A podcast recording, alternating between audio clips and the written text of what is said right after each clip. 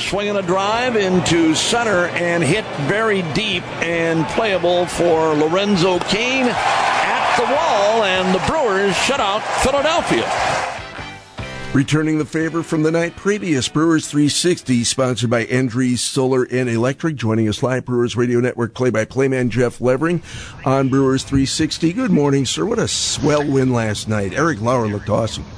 Yeah, he really was. It was great, and I think the bounce back was all because uh, Brian D wasn't doing the the Labor Day "What's my number" contest from Monday. So you can blame Brian for Monday's uh, misplay. But yesterday was outstanding. Eric Lauer was fantastic. He had an RBI walk in there. He had a base hit. He scored a run. Just did a little bit of everything last night. Yeah, Jeff, it's funny you bring that up because the two games that the Brewers got smoked in over the long holiday weekend, Gene threw out the first pitch in the 15-4 loss to the Cardinals, and I spoke on the dugout in the 12 nothing loss to the Phillies. So just keep us away from the ballpark, okay?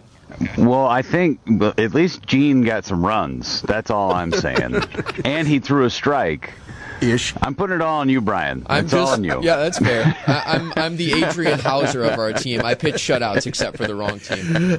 yeah, yeah, yeah. Brewers' magic number now down to 12 to clinch the NL Central heading into tonight's series finale this is real, man. You know, all season long it's been like this team's playing good ball, this team's playing good ball, and now it's September. This team's still playing really good ball. Yeah, they really are, and and the fact that they don't have any more matchups with Cincinnati is it's not a big deal. I think they, they took care of business. They won the season series against the Reds uh, by winning that last series against Cincinnati at the end of August. But um, you know, the Reds have a, a, pretty easy landing strip here towards the end of September. I, am not too concerned about the division. I think the Brewers just need to take care of their business, and they're going to be just fine. They've got a road trip to uh, Cleveland and Detroit coming up over the weekend, and then next week before coming back home for the final homestand of the year, which is hard to believe that you can even say that. Um, but but the Brewers are going to be fine as as long as they stay healthy and continue to, to play the way that they've been playing. They're going to be just fine and might clinch on that next homestand. Jeff, is there a more under talked about Milwaukee Brewer this year than Avi Garcia? He goes deep again last night to the, the Miller Lite porch out there and left, and he's leading the Brewers in average, home runs, RBIs, but I feel like he's taken a backseat to the starting pitching, to Willie Adames at times. He's really having a terrific season. Yeah, he's been the most consistent player all season long offensively, and um, after a little a little slip in his, his game at the end of April, he has been super consistent, and I think he's he kind of likes flying underneath the radar. He's done damage against pitches in the middle of the zone. If you make a mistake as a pitcher, he's going to hit him. He's going to hit him a long way, just like he did last night. Um, he's played great defensively. Um, I, I, saw a stat during the Twin series. He had a an offer in back-to-back days. It was the first time since April that he had had back-to-back offers, um, just to go show the consistency that he's had all season long. He's been in the middle of that lineup, and Craig Counsell can really rely on him. All right, Jeff, take us through your Sunday afternoon experience. It's been so fun chatting with Matt Pauley, host of Brewers Extra Innings, and you could still hear Craig Counsell smiling through his phone yesterday morning when we spoke with him. Uh, what was the walk-off pinch hit grand slam like for you?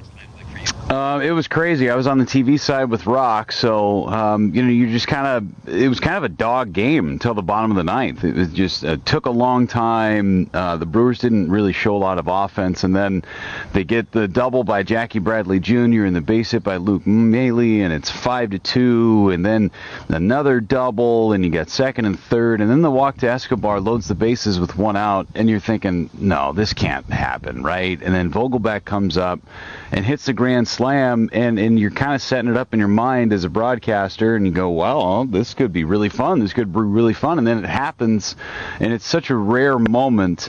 Uh, and I think in my call, you could tell in the surprise um, and almost the shock. I'm pretty sure I dropped it. Are you kidding? And I, I keep telling people I've I've never said the phrase "oh baby" in my life in any circumstance. Um, I've, I've never used that phrase, and for whatever reason, that's what came out at the end. and um, I dropped an "oh baby" after it. I, it's just you, I had no words. There were a lot of words that I wanted to say that wouldn't put me back on the air the next day. But man, it was fun.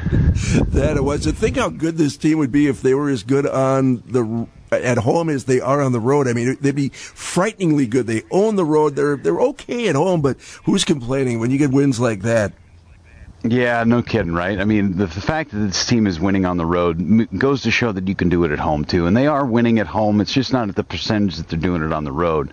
Um, it, it's a great thing to, to have moving towards the playoffs. It, it kind of you have a lot of comfort on the road as you move towards the postseason. You got to win on the road. That's a, that's a big part of winning in the postseason. So this this Brewers team is it's special. It's really special. It's something this team is this city hasn't seen in a really long time. Well, on a personal note, thanks to you for the kind kind words Friday night after my first uh, pitch, uh, and uh, please uh, thank Mr. Baseball Bob Uecker for what he had to say on the occasion. Too, uh, it was it was an honor, it was a privilege, and I was bathed in flop sweat. I'm surprised the ball didn't slip out of my hand, but we got it there.